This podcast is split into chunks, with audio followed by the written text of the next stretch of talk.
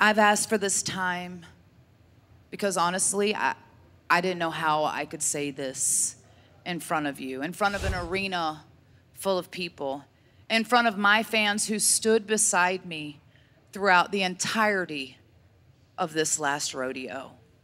And you know, when I set out on this last rodeo, it was on a mission. It was to prove that I still belonged, that I could still be equal to anyone in that locker room, and that I could still be your knockouts world champion. And honestly, I don't know if I could have achieved that goal without you because you helped me fight harder than I ever thought I could. You know, the reality is is that every champion knows that there comes a time when there is a competitor, a champion that's a little hungrier, a little stronger, a little faster, hell, even a little better than you that wants to knock you off the mountain. And I would have been honored had it been any of those knockouts back there. But what I can't stomach and what I can't, I can't handle is time. You know, and we all have our 15 minutes of fame. And I'd like to take a couple of my 15 minutes to talk about the rights and the wrongs in the world of professional wrestling. WWE Championship. This match is for the ECW World Heavyweight Championship.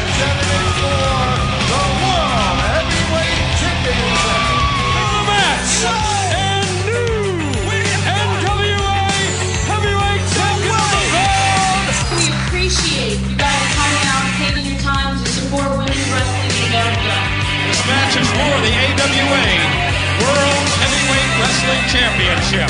Welcome, ladies and gentlemen, to another edition of the Rights and Wrongs of Pro Wrestling. And this is your host, Mr. Green. How are you? And thank you for tuning in. We are uh, moving along in the uh, world of professional wrestling, or more specifically, women's wrestling. Of course, you're listening to the Pro Wrestling Podcast, but this is the Women's Pro Wrestling Network. So we get a little bit of that. Uh, specifically, this is going to be a WoW review, as anybody that's clicked this would already know, but I'm going to include a couple of other uh, little items that have popped up in the uh, pro wrestling world because you never know. There's always something that's going on uh, that uh, needs to be shared and that people would probably find interesting or, or at least at the very least want to view or what have you. Speaking of something that you might want to view, um, uh, if you happen to be in Los Angeles on June 25th, so you got a little bit of time, even if you're not there. If you want to plan your trip, there is an event being put on by Ultimate Women of Wrestling, the UWW. It is UWW Heat Wave. That'll be taking place on the 25th in Los Angeles at the Globe Theater. Uh, you can go on. Well, actually, I don't think that tickets have they gone on sale yet. Uh, you know what? You should go onto their uh, website. Um, not their website. Go to the Instagram page, Ultimate Women of Wrestling, and you can see that. I actually believe the tickets went on sale on the 13th. So that you should be able to pick them up now if you are wanting to go. Like I said, you got enough time as of this recording to go and uh, plan or prepare or get your get yourself and your trip together. It might be an event of a lifetime if you are a fan of women's wrestling because you got a c- couple of names there that you may know and you may want to, you know, sit and watch live. I certainly want to sit and watch them live. Uh, some of them that are going to be there are Miranda Alizé, Katie Forbes, who was formerly of WoW. I forget what her name was while she was on there, but Katie Forbes was on there. Uh, Viperous, Jordan Blue, Lady Tapa from uh, Impact Wrestling fame, the Renegade Twins. Some of y'all might have seen them on uh, AEW's television shows, or more specifically, the, the Elevation programs. Heather Reckless will also be in the building. Jasmine Allure, Johnny Rocket, who you also may know as Robbie Rocket on WoW, Everly Rivera. Sound familiar? She is also as Vivian Rivera on WoW, which you know I'll get back to that on a little bit later on. See, every time I every time I say something good about somebody on on WoW, it's always that they have had wrestling experience outside of WoW. But anyway, uh, Brooke Havoc, Danny B, Melissa Santos, and the uh, very polarizing Tessa Blanchard will be there. So you got time, and they also will be doing a meet and greet at the uh, show. So you you got a lot of things that's going on there. Just go on to the UWW Fed UWWFED on Instagram, and you can get all this information, or you can find the links to the site or the event uh, Bright page and you can get everything that you need if you are looking to go and attend. And if you are a fan, like I said, it is it is currently April. the The event takes place at the end of June. You got some time to work it out or try to get out there. Should you be in the area or should you be wanting to travel? That is sounds like a destination place to go. Ultimate Women of Wrestling, Sunday, June 25th at the Globe Theater on South Broadway, 740 South Broadway in Los Angeles. And Melissa Santos will be there too. If I did not say her, she will be doing the ring announcings. I guess she's found another location to carry on. It'd be interesting that uh, Ultimate Women of Wrestling are basically walking into uh, WOW's turf. I mean, they're already in Las Vegas. They're, they're pretty close as it is, but they're going into LA. I mean, hmm. I would think that would be more expensive to be doing a road show in Los Angeles, but what you know, I'm not sure of the economics between uh, running a, a, program or running a promotion in Vegas versus Los Angeles. So I'll just uh, move on with that. But needless to say, if you're interested in it, look it up, check it out, uh, and you may you know find motivation to go. I'm, I'm certainly thinking about it. Uh, before we get into WoW again, as I'm recording this, uh, there has been a relinquishing of a championship by one hardcore country Mickie James, who was up until this point the Impact Women's World Champion. I mean, I know they've changed the name slightly since. I, what, what did they have before? It was the Impact Knockouts World Championship. So I think it's still referred to as that. So, uh, as I recall, I think she was preparing for a match last month against Jordynne Grace to defend the championship. Uh, now I forget the uh, specific event, but she was unable to do it because she was injured. That being Mickie James. I want to make sure I'm clear about who I'm talking about. And so that match with Jordynne Grace essentially became a number one contenders match. But the the idea there was that Mickie James was saying this in front of the management. She wasn't really sure about the depth of her injuries. Uh, so it came down to them basically saying, all right, look, Jordynne Grace or Russell, whomever it was, I can't remember right now, to solidify her number one contendership. This is not a number one contendership match. And if she goes and you're still healthy, she would walk in as number one contender. She would get that championship match that right then that night. If she goes and you cannot do it, then we will take another number one, you know, another top contender or former champion, however they phrased it, and then we will put them in the ring against Jordynne if she manages to go, which she did, and that will the, then become the championship match and Mickie James would then relinquish the title. She said, you know, she couldn't hold it past this. I think it was already in, in, heading into 30 days at the point of that recording. So we fast forward to now where it is right before Rebellion. Mickie James is not medically cleared. And what they did, and I thought they did a, a very good job of this, is Mickie came out in front of an empty arena. Now I don't know if the reasons that she said on during the interview were legit, or, or whether this was just a case of, hey, look, we can't get you in here now while uh, uh, while while it's empty and fed, there are no fans. We need to make up something.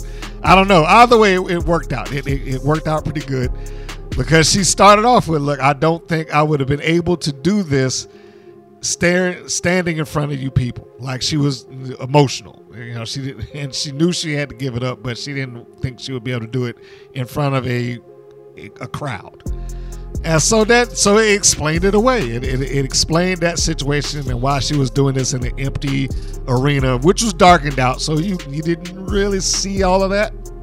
You just saw her in the ring with her championship, her blue hat on her head, and uh, a spotlight. She's talking about essentially her uh, her career and her not using the word old, but her being older and a elder statesman in the locker room, and now she's starting to feel and notice the difference.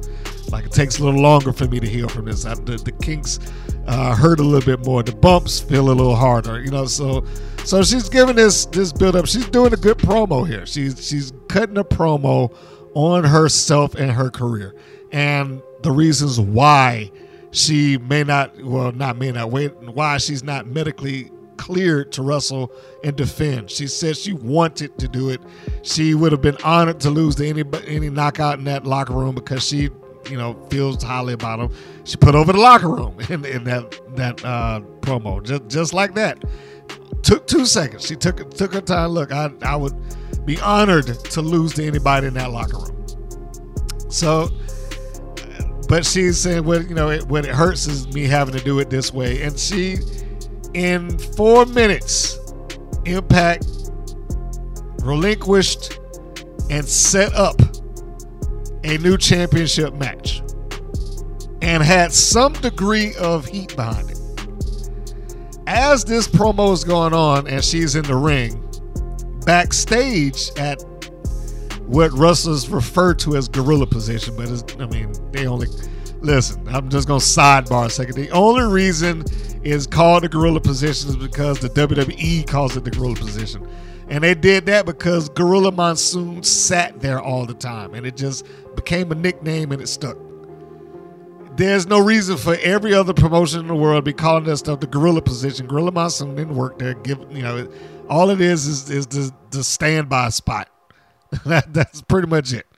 Okay, I just had the sidebar do that. So anyway, Jordynne Grace and Deonna Purrazzo are basically sitting at the, at standby, watching the monitor, looking at Mickie James give this promo in front of you know the empty arena. So it adds another element. We we see Mickie James in the ring. We see the two contenders. Man, I you know I probably should put my phone on uh, mute when I'm doing these things, right? Uh, but yeah, she, she's standing in the ring. The, the two top contenders are now um, uh, sitting at the table watching this. They're not saying anything, but they're watching it, and it, and it's all in their body language. It's all in their body language. There's a, a feeling of concern and, and intenseness off of Jordynne to some degree, and Purrazzo shows slight concern, but also also very nonchalant at the same time. I It's, it's like she's maintaining being a heel, although I'm sitting in this position right now and I have to show a monicum of respect, if that makes sense. So we're still going on, and Mickie James gives the big speech. She cuts back to the ring, and then we have her do the do the deal. She takes the championship off. She lays it down in the in the uh, middle of the ring, along with her hat and the microphone. And you know, well, before she puts the microphone down, she essentially tells the two contenders, like Jordynne, Deonna, it's your time now. So she puts it down. So it's left on we have no idea if Mickie James is coming back because she herself is like, I don't know. You know, it's harder for me to do this. I, I had to prove it to myself. I had to make sure, you know, feel like I could still go. And, you know, here I am now. I'm hurt and I can't, you know, really make that comeback. So, you know, she gives that up. And again, we don't know if this is it. We don't know if this is the last match or whatever. They left that kind of open ended. Cut to the back and you see Jordynne Grace get up again. There's intensity in her eyes. Well, Purrazzo's just kind of like, oh well. You know, they they look at each other. Jordynne walks off. Purrazzo has a little smirk, like, okay, I can get my championship back now. So all of this to say, it, it was what I thought to be a very good promo out of Impact Wrestling, out of Mickie James, to relate all of what she needed to relate to the viewing audience, to everybody that's watching um, Impact, either on AXS TV or the way I did it on YouTube, is you know very simple, but it was good. And it got it across. Sometimes you don't need to do a bunch of complicated stuff. Sometimes it's just the performer and they can deliver the goods. And Mickie James delivered the goods. These are the things, and you know, if I'm going to connect it to WoW in any way, these are the things that I feel like WoW misses out on by wanting to overproduce things, by wanting to everything's got to be a vignette, or somebody's got to act in the scene, or we got to have a different set, or this that. Nobody has been on the microphone and spoken more than a minute, and I would think, and I don't think anybody's had it or, or two, if it's more than one person in the ring. But you know that they don't really, not all of them. I don't want to. I don't want to group everybody together. Some could uh, you could feel that they got a better promo waiting underneath if they just had a chance to do it, but they haven't had a chance. You're not going to get a four minute segment or nearly five minute segment dedicated to somebody just talking on WoW. But sometimes those segments where it's just the person talking to you, the audience, sometimes it works. Sometimes it, it connects and it doesn't require you doing a bunch of different things or over overdoing it, I should say or having to be in a documentary setting or something like that. Sometimes the sports setting works. The simple sports. Give me a microphone and let them go out there and tell their story. But you know we don't we don't get that. Uh, before I completely go into why, I want to just jump back on Mickie James just for a, a second, at least the topic of Mickie James. I want to jump back on that. Um, it, first, you know, being that I believe that's a legitimate injury, you know, you hate to hear that. Um, it's certainly one of the the hallmark performances in women's wrestling over the last twenty years, easily, and I I think it needs to be said that she probably did more uh, for Impact Wrestling as, as uh, let me phrase this right. She used her power within Impact Wrestling to help Impact Wrestling more so than anybody else in that company up until this point. Uh, keep in mind, I know some people may not know this. Her national wrestling career began with Impact, well, TNA wrestling at the time, or more specifically, NWA TNA. That was where she was first known. Now, there was no women's division, but uh, that was where she was pretty much first seen as Alexis Laree as part of the the flock. I think it was Raven's flock at the time. It was either the flock or the gathering. Every location has a different name. I think it was the gathering. Uh, and she was Alexis Laree as part of his gathering. That is the first, despite the fact that it was all pay per view television, that was the first national platform that she got the chance to perform on. And then she went WWE, and then it just kind of went back and forth. She went, you know, TNA to WWE, back to TNA, back to WWE, back to, well, then became Impact, WWE again, and then she came back. So she's had this, you know, back and forth career between the two, and I'm pretty sure both of them feel like home for her. Uh, but what she did for Impact was, you know, somewhat unparalleled, and she, she should get some uh, praise or uh, applause for it. The fact that she took place in the Royal Rumble in the WWE event while she was a contracted Impact Wrestling performer as is champion, going on their premium live event slash pay per view, wearing the Impact Knockouts Championship, and it being introduced as such. Uh, you know, basically, she gave the Impact version of Mickie James on WWE television with the Impact Championship. And she she got like backstage interview time and every time she was in front of that camera with them backstage, she made sure to have that championship belt, the knockouts title within camera shot. She without saying blatantly, "Hey guys, I'm on Impact Wrestling. Go watch me," without her actually saying that. She advertised that promotion to millions of people around the world and millions of people that's online that look at everything the WWE does. So I mean, whether whether they had a turnover from it, whether they got more viewership from it, or you know, whether it actually translated to people that act, know what Impact Wrestling is now, I don't know, and and I'm pretty sure I probably would not find out unless I get a chance to talk to one of them. But it is a it was a big deal, and it's a big thing. No nobody else on Impact's roster, past or present, can I think of did anything close to that. I mean, I know WWE did a swap with Christian Cage and Ric Flair for the Hall of Fame and Slammiversary, but that's not like going into the ring and wrestling. She she being Mickie James actually went there and wrestled in the Royal Rumble and cut a promo on Impact Wrestling Television saying that she was going to WrestleMania. I mean, but I mean, it was it was all good stuff, and I think that you know that is a, a, a portion of her career that should be highlighted, particularly by Impact Wrestling. And if they are still doing a Hall of Fame, she is a shoe in for it. Absolutely.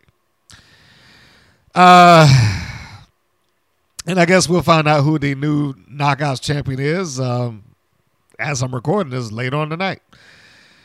So anyway, we're going to go now into the the show that I advertised that I'm talking about. That's episode of Wow, which is episode 30.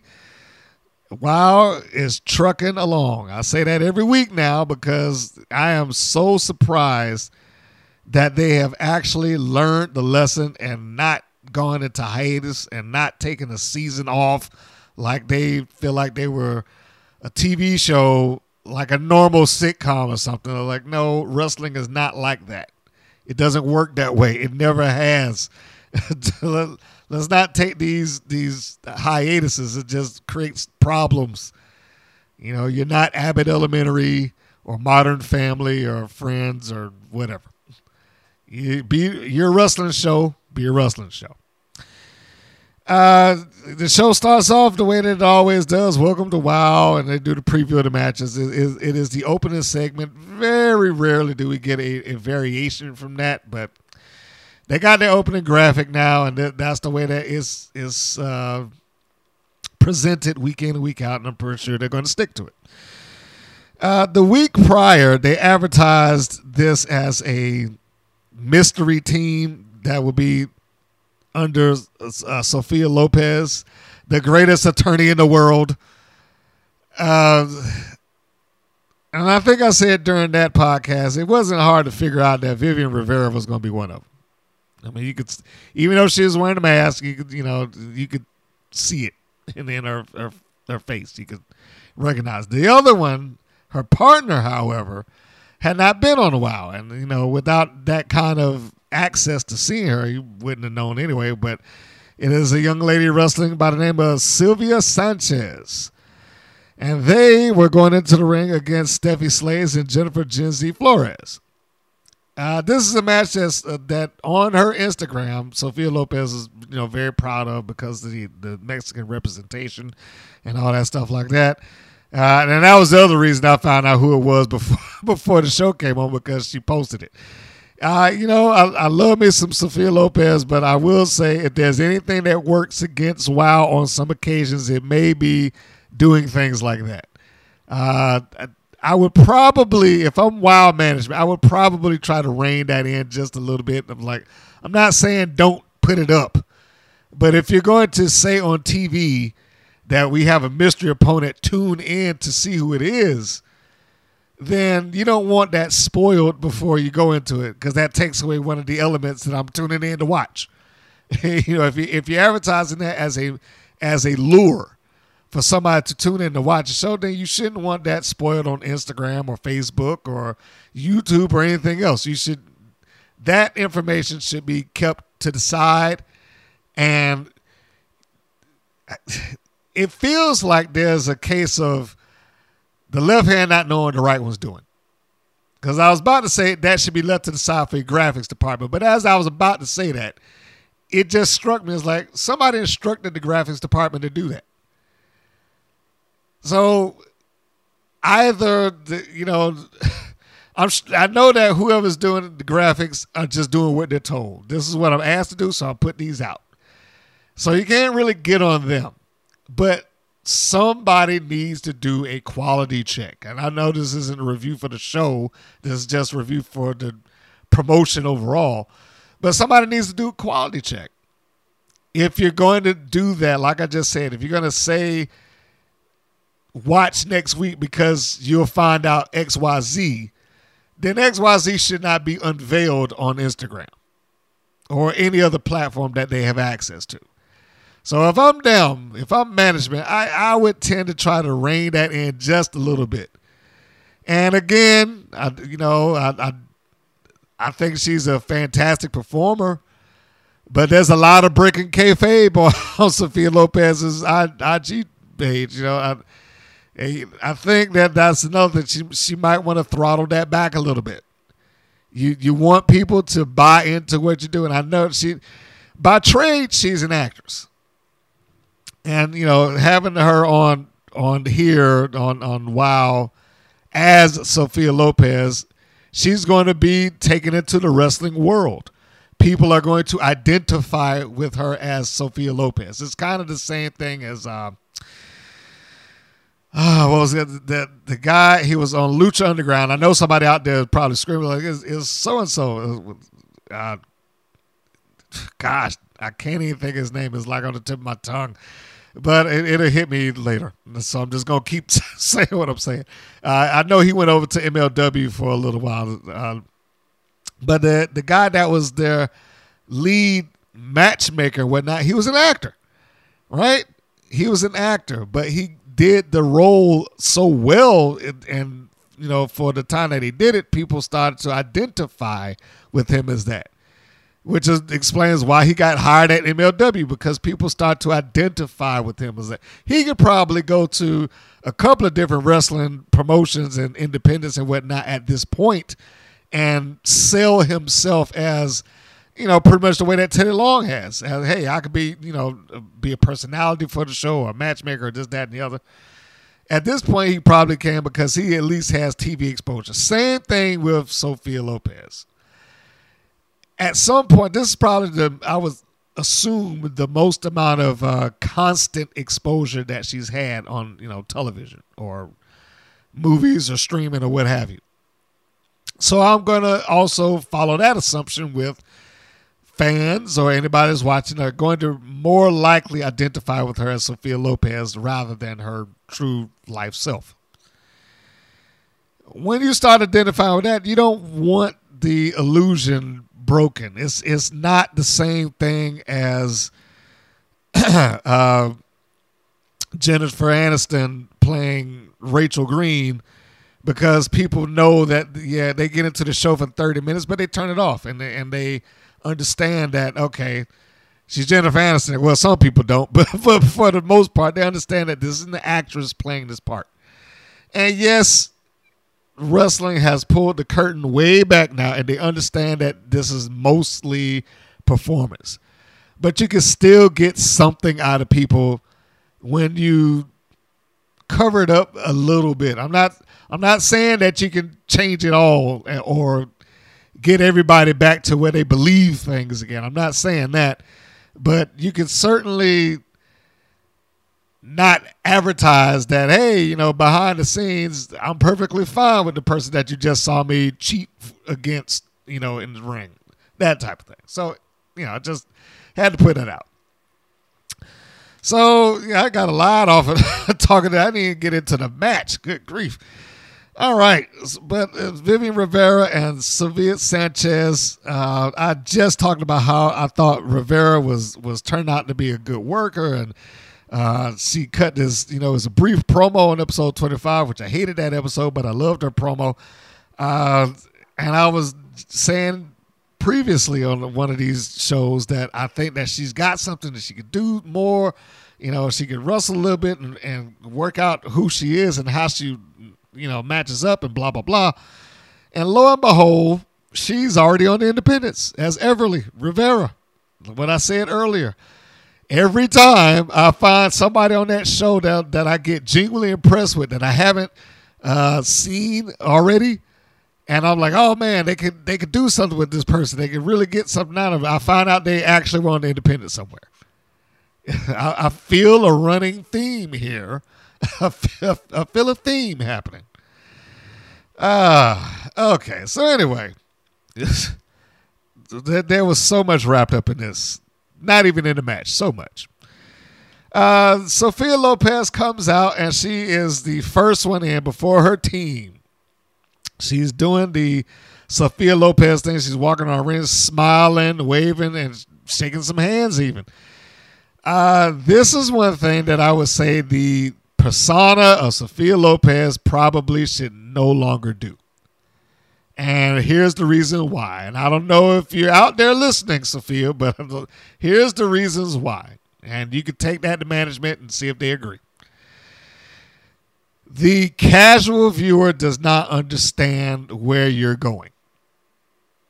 That's the root answer. The elaborate answer is this.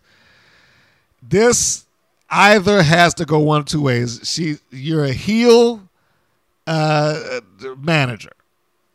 And you're coming out and you're smiling, you're lovely, you're shaking hands, you you wave dressed nice all of that package is something that people would gravitate towards and like and want to shake hands with and whatnot. But then later on in the match, it completely turns and starts to cheat. If this is a case of Sophia Lopez trying to be disingenuous to fans when she comes out and pretend like she likes them and pretend like I'm a good person, then the portrayal of that needs to be stronger. It needs to be understood by some of those fans that you're being disingenuous. Now, there's a couple of ways to do it, but you know, if that is the the point that why I was trying to relate, then it needs to have something to show that you're just saying this for whatever reasons. Like you know and they probably need to establish why why are you being disingenuous? For what reason what do you have to gain off of doing that? A good example to go back to is during the Monday Night Wars when Lex Luger was trying to was be well he's Sting's friend actually, and he was Sting's friend on TV, but he was still a heel, and Sting didn't see it and or want to believe it. And you had these scenes where Lex would come out and, and he would be shaking hands and slapping the hands with the fans and everything like that. Uh, as long as he was side by side with Sting and his Sting's sight and his peripheral view. The second Sting was out of his sight, he just would roll his eyes and he and he would immediately stop shaking hands and push aside and just like, no, I don't want to shake hands with you. Ooh, you, you're disgusting. Don't touch me. Stuff like that. But then Sting would turn around and he popped the, the, the baby face back on. He'd be glowing and he'd like, yeah, and, and go slapping hands and shaking. And he would just immediately turn around. You knew that he didn't care. You knew that he was being completely phony and disingenuous. Something along those lines where, where it's evident and they get the point. That would make more sense. If that can't happen, they probably just need to have Lopez come out there and just be the heel. If it's going to be more elaborate, it should be evident because the average person doesn't get it. They don't understand. They look at it as like, why is she cheating?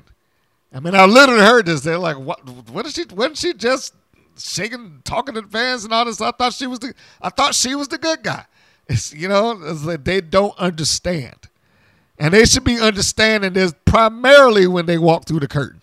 When you come out, they should, the people out there should understand who you are and what you're doing, or at least a, a fair assessment. So that is what she does when she comes out. She's shaking hands, she's smiling, she's lovely. She gets in the ring, she she asks for the microphone, she takes it and she gives she cuts the big introduction for her clients after she introduces herself as the greatest attorney in the world. My clients, Vivian Rivera and Sylvia, Sylvia Sanchez, and you know they come out and they, got the similar looks, not identical. They, they don't have the same color scheme, but it, but basically a, kind of a similar uh, I, was gonna say body type, not body type, but um, the, the, the, the outfit. I don't know why I couldn't get the, that word out, but anyway, yeah, similar outfits. Uh, and once they're in the ring, then here come Slays and Jennifer Gen Z Flores. This is Bully Busters version two or two point five or three. I, I, I, I still don't understand why they broke up the Bully Busters for them to only go right back into tag team wrestling every chance they get. It just doesn't seem like it uh makes a lot of sense to me. Anyhow, uh, and let me clarify and say, you know, when I say that they have similar outfits, I mean like the shorts and the you know the, the not quite a singlet, but not full tights either. And I mean they still have to change it up a little bit for it to be identical and look more like a team, but it's close enough. Uh, Flores and Gen, uh, uh, Flores and Gen Z, Flores and Slays did look good together as a team. Also, I don't think they tried, but they, they got the similar look. They the purple trim and the and the uh, uh, per, all purple outfit and the purple trim for Slays. Yeah, I mean it, it kind of worked. Believe it or not. Uh, so they they get in here and there's some talented people in the ring, but for whatever reason, it kind of started like choreographed tumbling. Like you, you know, it, it didn't seem as if that they were really trying to win something so much as okay, I do this, you do that, I'll flip you, you flip me. It, it just I, I, you know I can't really explain it. Maybe it's just the first sequence of moves that made me feel like that, but it it did not come off as a competition. It just it just came off as an exhibition of of exchanges of moves and holes and flips and so on and so forth. Uh, but both of them actually do look good. I, it, I think this might have been a case of needing to get the rhythm going. And sometimes I think maybe the instructions that they're getting from their producer, their agent, their management, whatever you want to call them in the back, might be hindering some of them too. Because when you see a few of them on the independents, they actually work better. They work faster. They, you know, they seem more convincing. Uh, so I don't know what it is with the you know wow environment, other than maybe the instructions that they might be getting that would stop them from doing it. But you know, it, it still works. You know, I, I guess. Like I said, little, little maybe a step or two slower, but it still works. So we won't get on them too bad for that. Uh, there was a few minor rough patches in, in the course of the match, but I, I stand by what I said by Rivera. Uh, she just seems to have a natural inclination for this. I mean, maybe it's not natural. Maybe it's maybe it's during her time as Everly that it that it just comes out. But she feels like she is very comfortable there. Sanchez, I you know I didn't get anything. Uh, I didn't get any bad vibes off anybody in this match, really. And I, I can say that about Steffi Slays too. It's, it's taken her a while to get to where she is. I still believe that Slays should probably hit the independents. I mean, look, there's more and more people on that roster that are in the indies than not. And I'm sure if she asked two or three of them, like, hey, look, can I come to a show with you or something like, you know, like Everly Rivera? I'm sure she asked a few of them, like, hey, you know, maybe we can work a match there. I was like, I, just, just so she can get the experience and, and get comfortable. That it would, you know, they probably wouldn't turn it down, the, the promoters. I, but you know, all of that to say is that she is getting better. Also, maybe it's the company that she's keeping. It, that happens and you need to do that. You, you, you, need to wrestle or work with people that are better than you so that you will get better at it. And it needs to happen more often and it needs to happen in front of people. You know, so you can understand it and you can learn it. So, anyhow, uh, like I said, a few rough spots, but otherwise, it, you know, it was good and it got better as it progressed. And it needs to be pointed out, even even though I, like I just said, not Rivera Lopez is not consistent with her portrayal on screen, she is embracing this manager thing. It is that is one of the things that I've said across the board from all three. And I guess we'll include Mesmer in that too, since she's now joined the management side of things, more or less. But Lopez, Smart, and and uh, Star have all gotten more involved. They've gotten more physical, and in this match, uh, Lopez get, gets uh, Steffi Slays by the hair and just takes a handful of it and smacks her head right into the side of that apron. I mean, and you, you have to, you got to give her credit. And now I understand that she protected herself, and and yes, they did cut on the impact to, to, to protect the integrity of the match. And I don't mind it when they do it to protect the integrity of the match, meaning you don't want to show something on camera that's blatantly fake. But just cutting just for the sake of cutting, that's what I hated. Uh, anyway, but Lopez got involved, and uh, I love that she is more in tune with who Sophia Lopez is, at least as a heel. I just want her to take a solid direction and how she's portrayed going forward. I mean, but she she gets in there and she she has learned to, to cheat and wait to the, the the management or the not the man, the referee's back is turned and all that good stuff. I, I would say that she I don't know if she's actually trying to learn it, but I would say she's at least learning. Whether that be through osmosis or somebody actually telling her, but she she's learning, and I hope that she continues on. I hope that she learns how to cut bigger and longer and stronger promos. I hope she learns how to do all of that stuff, and maybe we'll actually get the old five minutes with Sophia Lopez match. So uh, clearly, Sanchez and Rivera are the heel team here. And Slays and Flores are the baby faces. I mean, you can look at them, tell them, and, that, and again, that's one thing that you can get from Steffi Slays and Flores from the moment they come out, and you have to give credit for that. They they make it clear you're cheering for us. It's evident in everything that they do. It's evident from the smile to the body language to their interaction with the fans, and you you know that's exactly what they need. so during the match, the heat gets put on Steffi. She is nominally the one that is coming up short, and uh, in the tag team matches. And I don't mean that she's beaten up on all the time, but she's usually the one that they that the heels start to whooping up. what else can we say? they get the heat on her. Uh, so, but Flores comes in after the hot tag does the House of Fire deal, trying to take them both down. She, you know, she's taking on them both for for a little while. Uh, she is doing well, but then of course the, the I almost say the heels cut her off, but there was a missed spot. She tried to go for the elbow, misses the elbow, and I should say she uh, Flores tries to go for an elbow on uh, Sylvia. She misses that elbow. So it wasn't really a cutoff so much as a misstep on the babyface.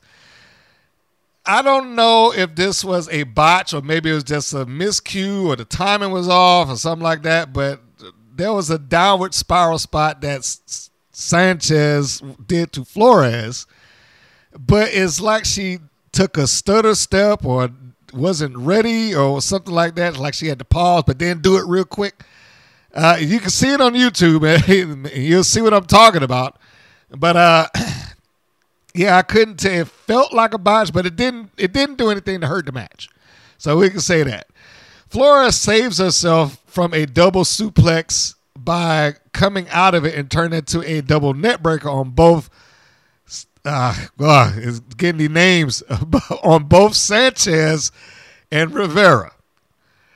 So now we got Slays who's come back in and she's attempting to do the House of Fire deal. The heels do cut her off. And now we got the double team spot. Both of the babyfaces go into the ropes. Again, Lopez gets down and cheats. He hooks the leg and stops uh, Flores from going backwards. So good job by Lopez. That sets her up for a gory buster following uh, her partner Slays getting put down. It was a nice finish, different because you, the gory buster. I don't know if anybody knows what it is, but it, it's basically you picking your opponent up um, like a uh, what's the move that um Tara the Widowmaker. It's it's almost like that, except you flip your opponent out into like a flapjack position in reverse. Uh, Sanchez put Steffi Slays down on the mat. After Lopez hooks the leg of Flores, you see what I mean about the names? That's why I'm talking slow.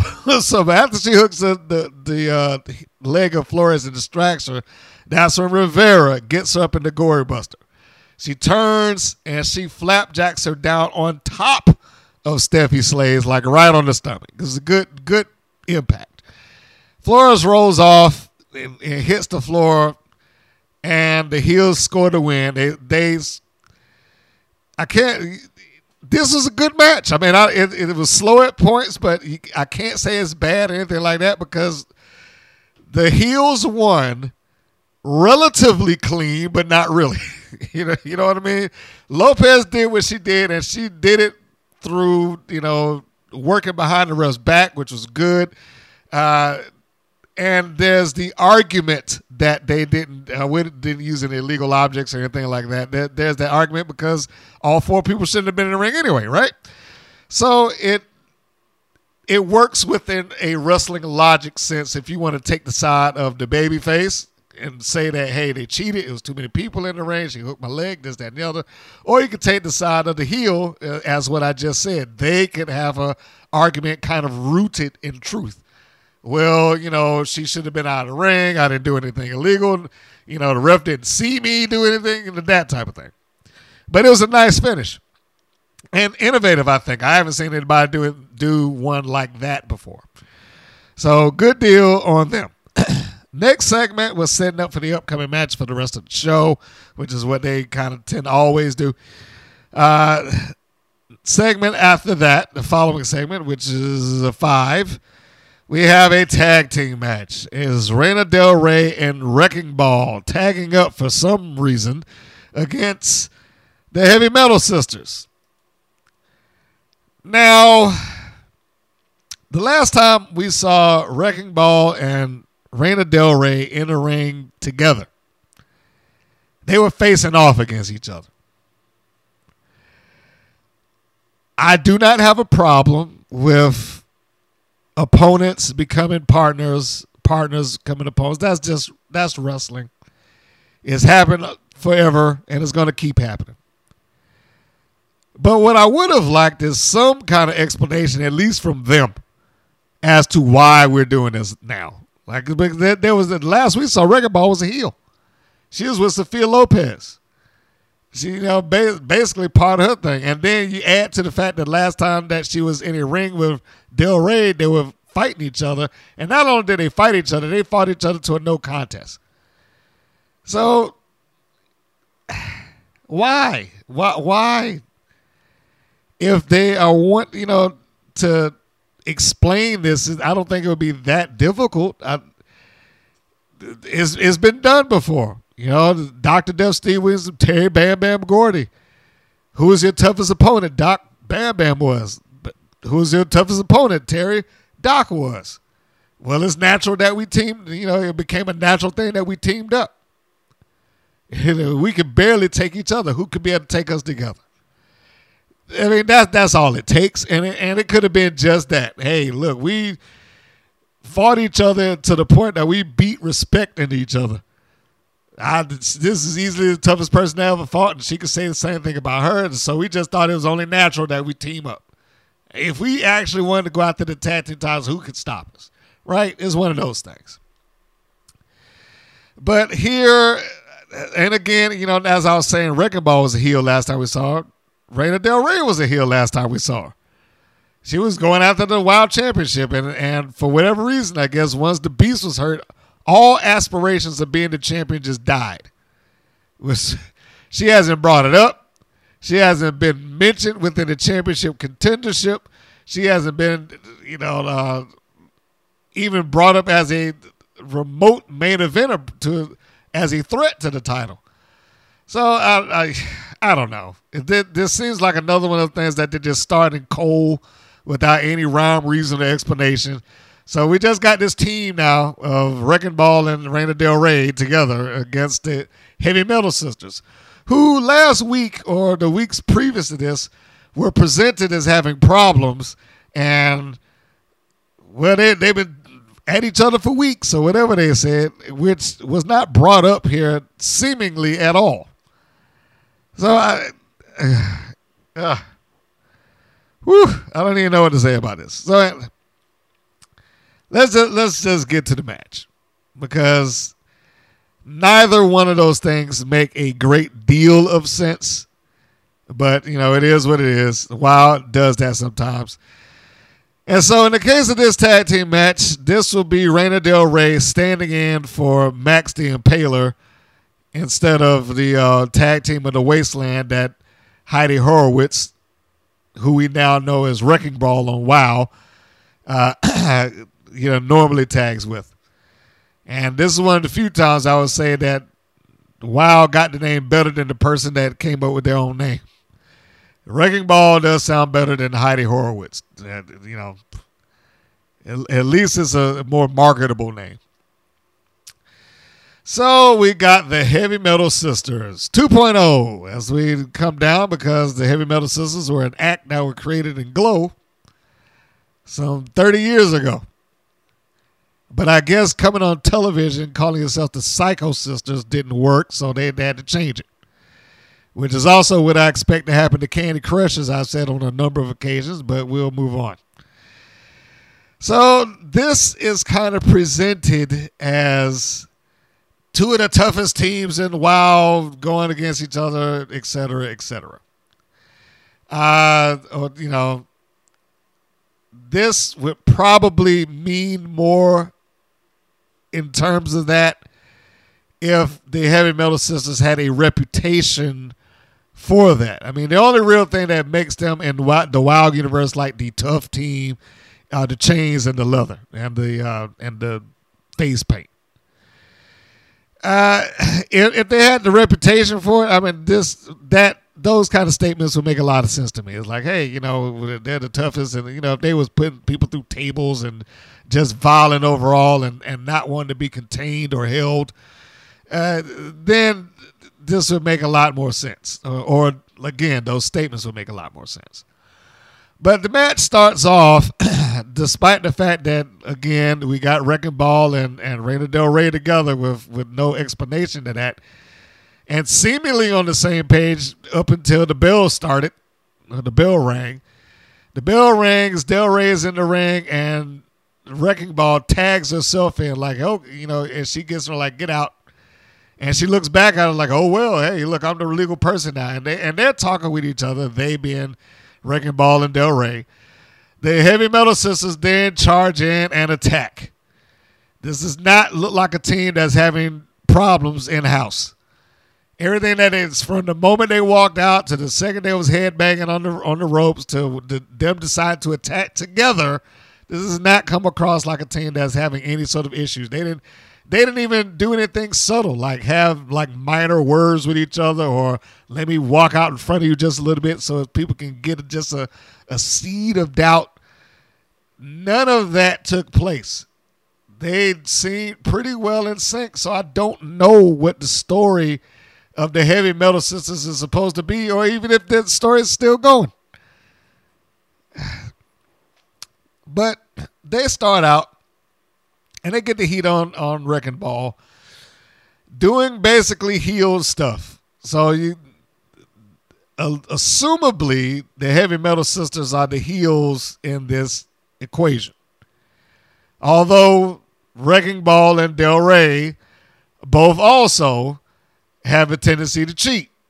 But without them actually saying or getting a promo or doing something else or being clear about what they're doing in the ring, it doesn't come across. Now, Wrecking Ball and Del Rey in, in this instance are kind of portrayed or presented as the tough tough equivalents of the heavy metal sisters. And you know, Wrecking Ball's in there, she's shaking the, the punches off and stuff like that. And they're just, you know, kind of bullying each other around. It again, it's kind of given that they are the team that can stand up to them, stand them being the heavy metal sisters. Uh, again, if that was the story they're trying to tell, I just I wish it would have been you know a little bit more build to it, or seeing the heavy metal sisters be more violent. You know, tables and chairs and you know just stuff like that that would help make the case for the sisters being as rough and tough as the as the commentators try to make them out to be. So uh, this keeps going, and the, the, the match has been fine, and there's really not a lot of uh, uh, problems match wise. This is what I'm talking about. No, no real botches and you know stuff like that. Nothing crazy going on. Uh, and at some point, all four members get back into the ring, and then and now we got the whole just you know open brawl thing. And once that happens, then Mesmer comes in and Mesmer looks like a, a little kid trying to attack an adult.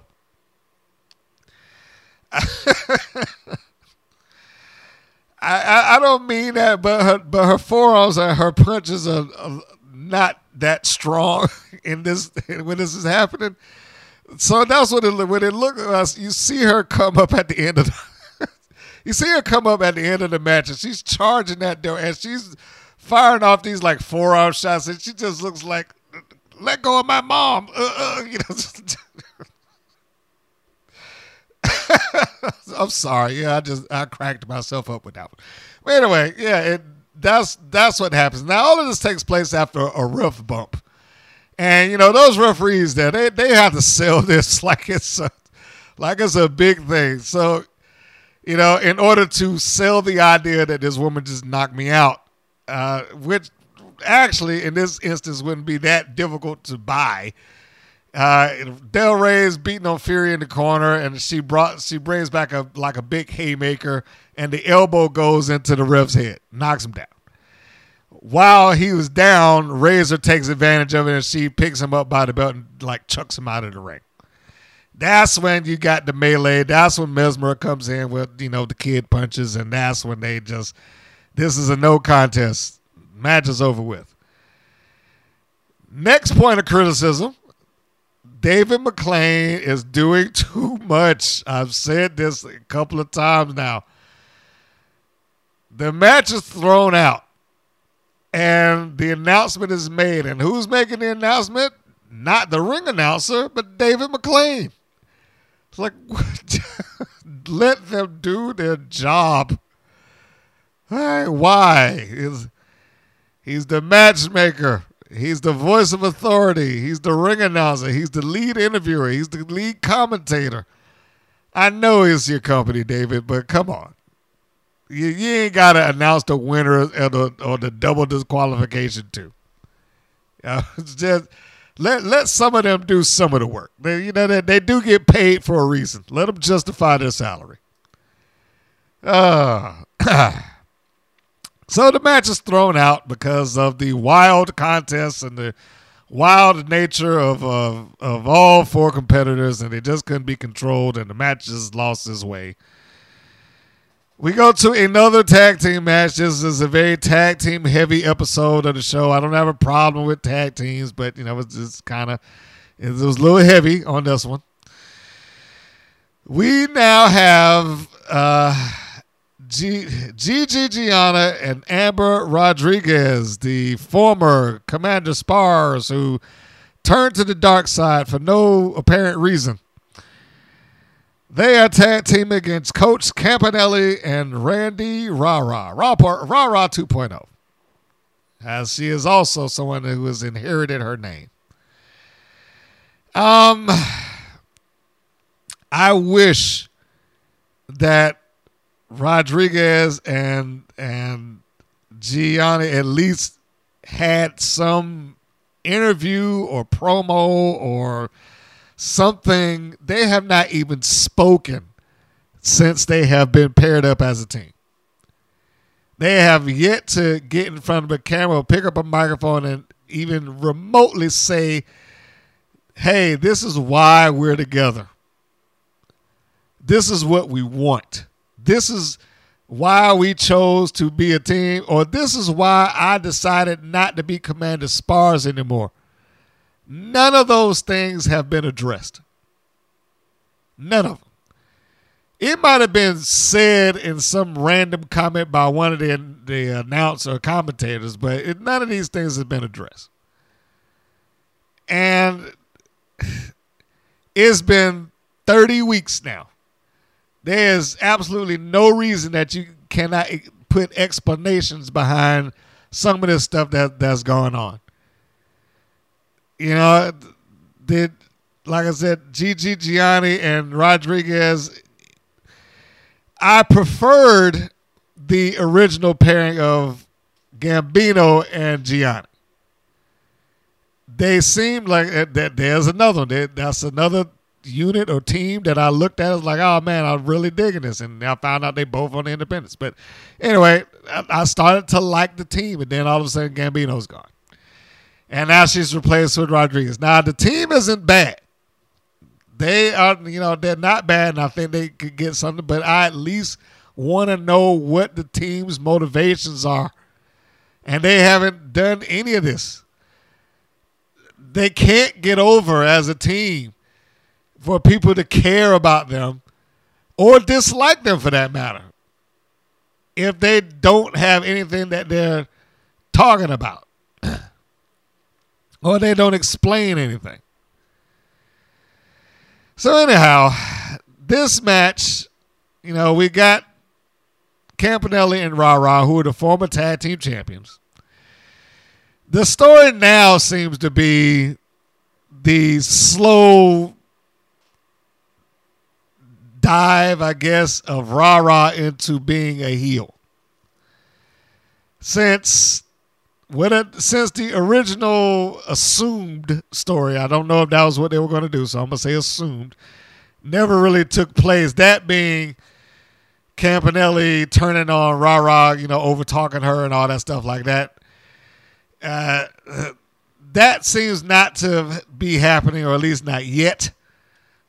So it now seems like Rah is enjoying the concept of being a heel. Uh, and I forgot to say, yeah, that there was a segment that that existed before this. It, I call it the whatever it takes segment. And then what and the whatever it takes segment is is is Rah and Campanelli back you know, like in the dressing room the, by the mirrors. they're having their conversation, and you know that's when Campanelli is like, yeah, you know, you, you do whatever it takes to win, whatever it takes. And was like, you know, I want to, I got to admit something to you. It was kind of fun doing what we did last week. And, and uh, Campanelli's like, what are you talking about? Using the mirrors on the twins or winning? And was like, both. And that, that's when it's like, okay, well, just remember, that's what we do, whatever it takes. So now that's the setup for this. So, you know, you have to give give the show format credit and that it did set the tone for what is happening. If you're looking at this on YouTube, however, this will make no sense to you because they remove all the segments from the show. They'll upload all the matches, but they remove every segment the show has. So if you're seeing Rah Rah cheating there, which she does, it's just going to look like she's cheating for some unknown reason. But here she's uh, starting to enjoy doing stuff behind the ref's back, I guess. So you got GiGi who goes down at some point, and the wild distracted, Rah goes and she takes the coach's whistle and the rope, I mean, the little necktie that's on it, wraps it around GiGi's throat and starts to pull back. Then the ref turns and then, you know, she lets go slow, like, I didn't do anything, you know, that, that type of thing. So we have that. That is the internal storyline here. And and I would say is probably the only real storyline angle or something that has taken place in the show so far. You know, at this point, you're about halfway through the show, and this is the one thing that has been ongoing and going someplace else. So you, you've got, uh, you got the tag match going on. For some reason, they they decide to put the camera on um, Dave McLane as he tells them about uh, AJ Mendez's muscles, and so I guess they just wanted to show that off. Uh, but for all intents and purposes, you know, I think you you got a, a heel team and a and a semi heel team that's that's going on this match. It works just because you know they're still in the middle of telling it, so you, you got to let that play itself out. But I still stand on they need to come back and they got to do something with Gianni and Rodriguez to at least establish the team. So anyway, at the end, we get Campanelli in the ring. And she's, you know, cleans house, et cetera, et cetera. And now we're setting up Rodriguez, who's the person that she's in the ring with, for the big coup de grace that Campanelli and Rah Rah like do, which is their cannonball or their version of the cannonball off the top rope. The the assisted cannonball, you know, Campanelli helps. She pulls uh, Rah Rah down. They bring her on top of Rodriguez, and she bam nails her in the, in the guts with the old senton bomb. And one, two, three, they win. Campanelli and Rah Rah continue to win, and I guess outside of the the champions hadn't really lost.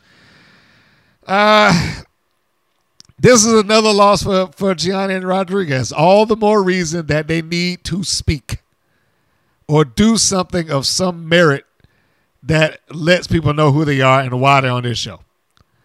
Because all they have been is just the whipping children to every other tag team they get in the ring with. From the moment that they've been formed till now. Uh, at the end, they cut another promo. The winners, Coach Campanelli, well, I should say Coach Campanelli cuts promo because he barely lets Rah Rah speak. Uh, but it's a, it's basically reiterating the same thing saw in the vignette backstage. It's another whatever it takes promo. So we got the seeds Planet. We know that they're pushing towards this we'll we will see where it goes. Match was fine. Is the only one in in the show that had some level of direction that was going forward with something. So, uh, yeah, that, that's that's the best I can say for it. It it stands up until this point. It stood alone in that. We go to the main event and the last match of the show, which is Makoa, Leah Makoa Makona and Penelope Pink with Atlanta So, uh, they took their time in introducing both competitors. I think we need to start with that.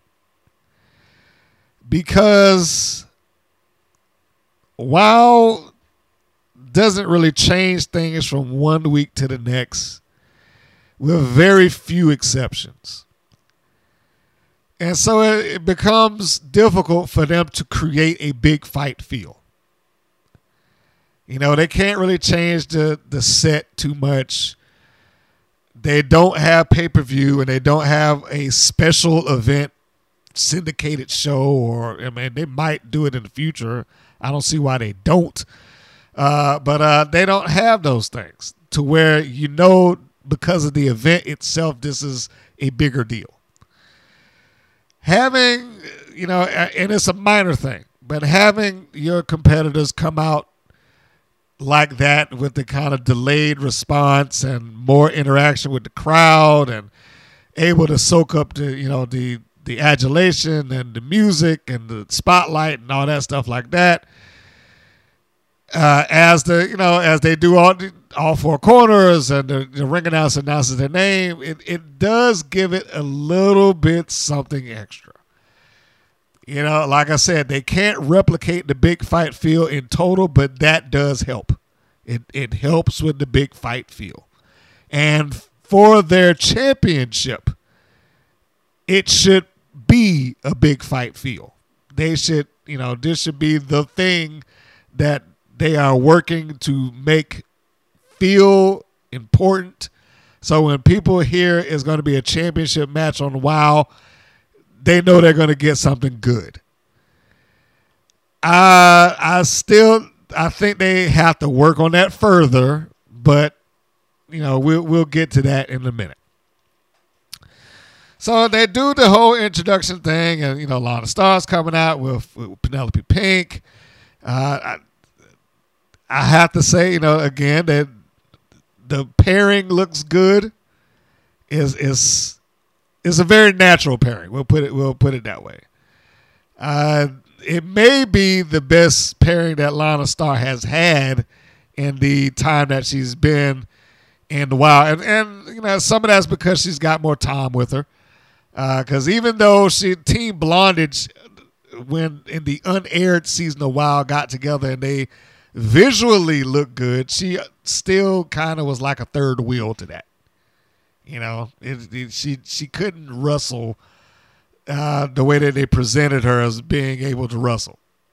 So it was, you know, just just little things like that.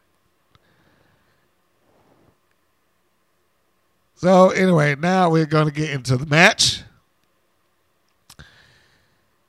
Penelope Pink, Leah McCona for the main event of the uh, the night. This is not a long match. Let's start with that.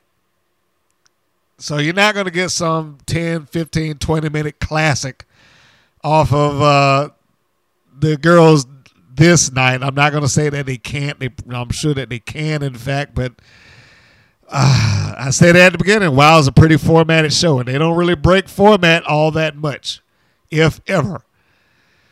Uh, but fortunately for them, they got two people in the ring that are capable of delivering a, a good showing, McCona and – Penelope Pink. As the match started off with Pink taking off her jacket, and, and as the referee's talking to Lana Star about instructions and whatnot, she throws the jacket in McCona's face and just goes in and attacks before the you know before the referee stops it and breaks it up and all that stuff like or before the referee notices, I should say. Uh, this main event was even though short, it was fine for me because if they take the route of building this up, this can go somewhere, and the matches can get bigger, and the matches can get broader and stronger. They can they can go from this six or seven minute match, and then they can get to you change the stipulations. We're gonna handcuff Lana Star to a police officer so she can't interfere, or put her in a shark cage, or we're gonna get a two out of three falls for the duration of the program. You know, so whatever it, it, it's going to be a false count in it. Something that will give it that little extra oomph and make it feel special. Whatever stipulation you have to add. I mean, because basically the point of the stipulation is, is to kind of help add a little something to an existing feud and build it up to where it makes it allegedly even for the babyface to, you know, take on the heel without fear of them being cheated. So uh, let's get to the end of it. Lana Star, for the most part, stayed out of, we'll say, harm's way in this this match. At the end of it, now there was a, a part where I gotta say McCona probably saved Penelope Pink's life. she sent her into the ropes at the end and was catching her for a Samoan drop. But the way Penelope Pink came up on her shoulders, she lunged up and almost overshot uh, McCona's shoulders. And I'm begging you, go and look at this. if for nothing else, look at it for that moment. She lunges up and catches the sh- and almost slides completely over uh, uh, McCona's shoulders, just off, just like one side off to the next. But McCona catches her. You can see she hooks the leg and stops her from going too far within the and takes her down probably as safely as she could. Now I'm sure Pink, her wrestling intuition came into play as well because she did tuck when she when uh McCona got a hold of her.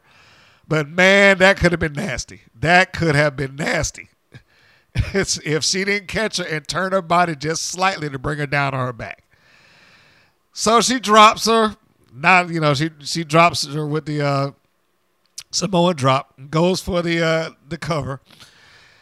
Pink gets out, and again, I don't mind that this match was relatively short in the grand scheme of pro wrestling. Uh, you know, championships or championship matches. It provided provided that it builds to something bigger.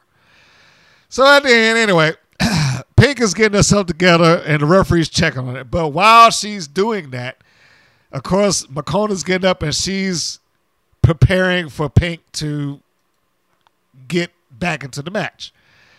She's near the ropes. Lana Star grabs the ankle, yanks it, puts, uh, you know, uh, McCona down.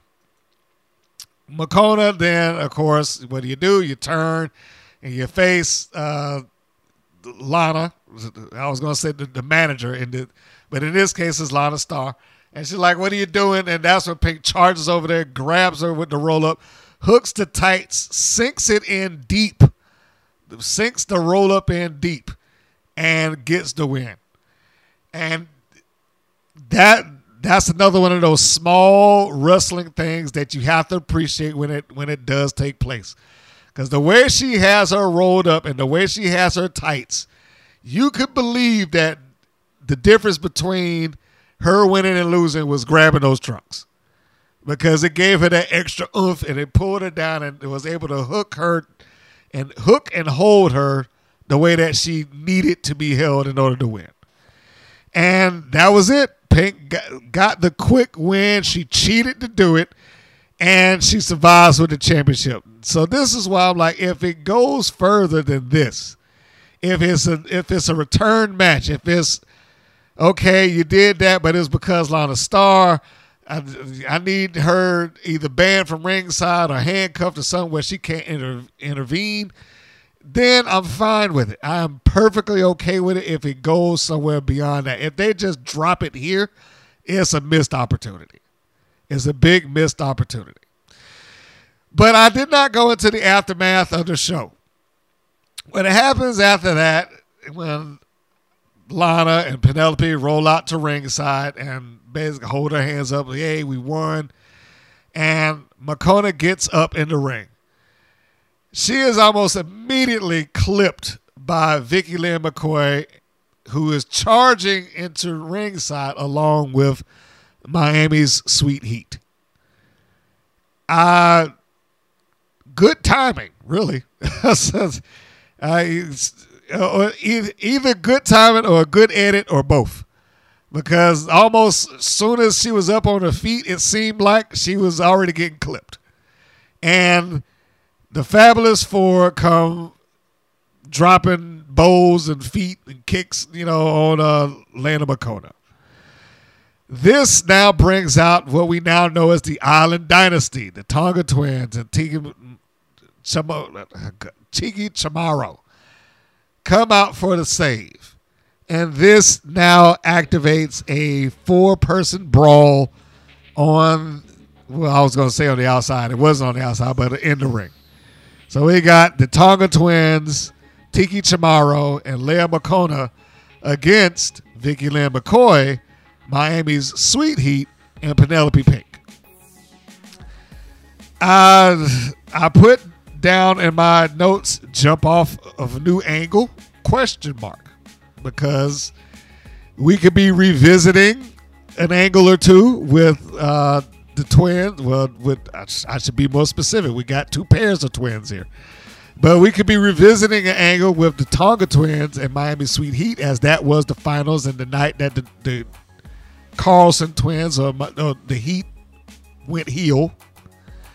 Uh, we could be kicking off a new angle with uh, Leah McCoy going chasing for the championship, or we could be revisiting them, the Fabulous Four, kind of bullying Chamorro a couple of several weeks ago when the, when the twins, the Tonga twins, first started hanging with her and, and more or less protecting her.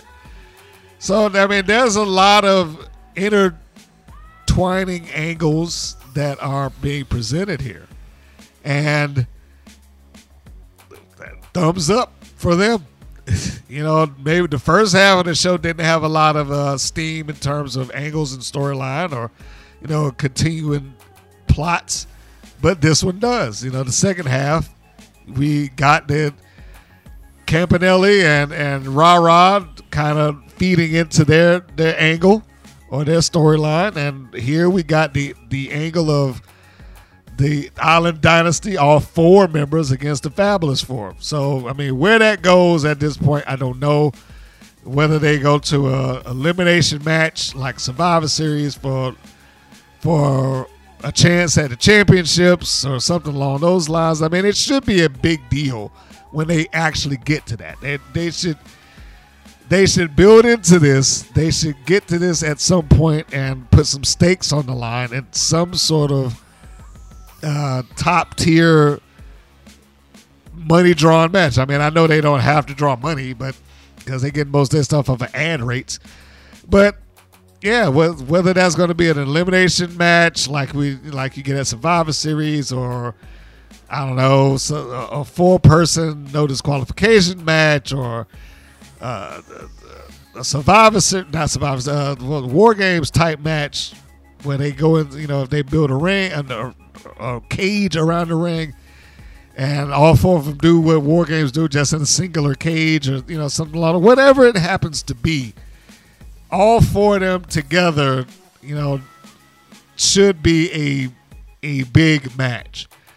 Uh, and hopefully that will lead into other things you know provided that they go into it that the match itself should be a jump off it should be a big big jump off baby and i'm just gonna say now baby faces should go over because the heels don't need to win it. They got all the championships. They got they got the world title. They got the tag titles. They're in control. They do not need to win a, a four person match. They need to lose it. And the baby faces need to be able to get win some stipulations. So hey, we want this. I want a shot at the title. Whatever the case would be, they need to get something out of the inevitable confrontation that's going to come up. And uh, that will do it for that episode. What would you grade it? What would you give that one? C plus. I don't think it was a bad episode by any means, but it's still taking a little bit of time to get to the meat of certain subjects. Like the the most compelling thing that took place in the entirety of this show was the main event. Makona and Pink uh, in the main event match, which I thought was a good match. I, I don't think I said that during the uh, review, but it was it was a good match. Uh, but it, it it stood out, and I hope that they get the chance to do it again and elevate the match. That is my hope. I am concerned that WoW will not do that but I really would like them to come back and, and revisit this and let them kick off some sort of uh, feud over the championship. And the matches get bigger, the matches get stronger. You know, they get you know more. That was not complex, but more elaborate, I guess. Just enough for you know, so people can feel like, okay, this is something. They going this hard for that for that belt It must be something behind it. I mean, you at least subconsciously feel like that, that this is worth fighting for. So that that's it. You know that, that that's what I'm I'm aiming for or hoping for with with what's coming up. We will see in the upcoming weeks. So when we get to the next review, hopefully we will have some new information as to where we're going and how this is to you know unfold going forward. And with that, I think we can call this an episode. Folks, thank you for tuning in and listening to this review and uh, talking about wrestling and women's wrestling with me. be sure to go to the website and show your support. I appreciate the support of you liking the videos like you have. I appreciate the support of you looking at the videos and downloading audio and checking out some of the other stuff. And for the, those of you who decide to buy, uh, go to the uh, Teespring store. I appreciate that. All of it helps. All of it helps keep the channel going. All of it helps keep uh, new content uh, able to be made. so, uh, thank you. That, that's all of that to say thank you for your uh, various means of support. And with that, uh, you can go to WPNWrestling.com if you want to go further. You want to see everything collected in one location.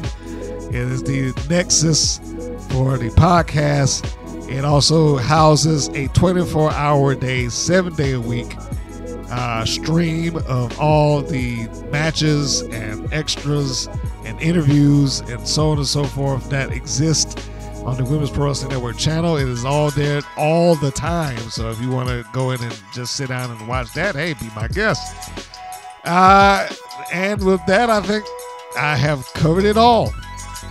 So, in closing, as I do every week, this is Mr. Green saying that this is Mr. Green saying so long, and we will see you on the next go round. Take care, everybody. Thank you for listening to the WPN's Rights and Wrongs of Pro Wrestling. If you have questions or comments, please contact us via our Facebook or our YouTube channel at the Women's Pro Wrestling Network. If you're new to the WPN, feel free to subscribe to our channel and like our page. We appreciate your support. Thank you again for listening.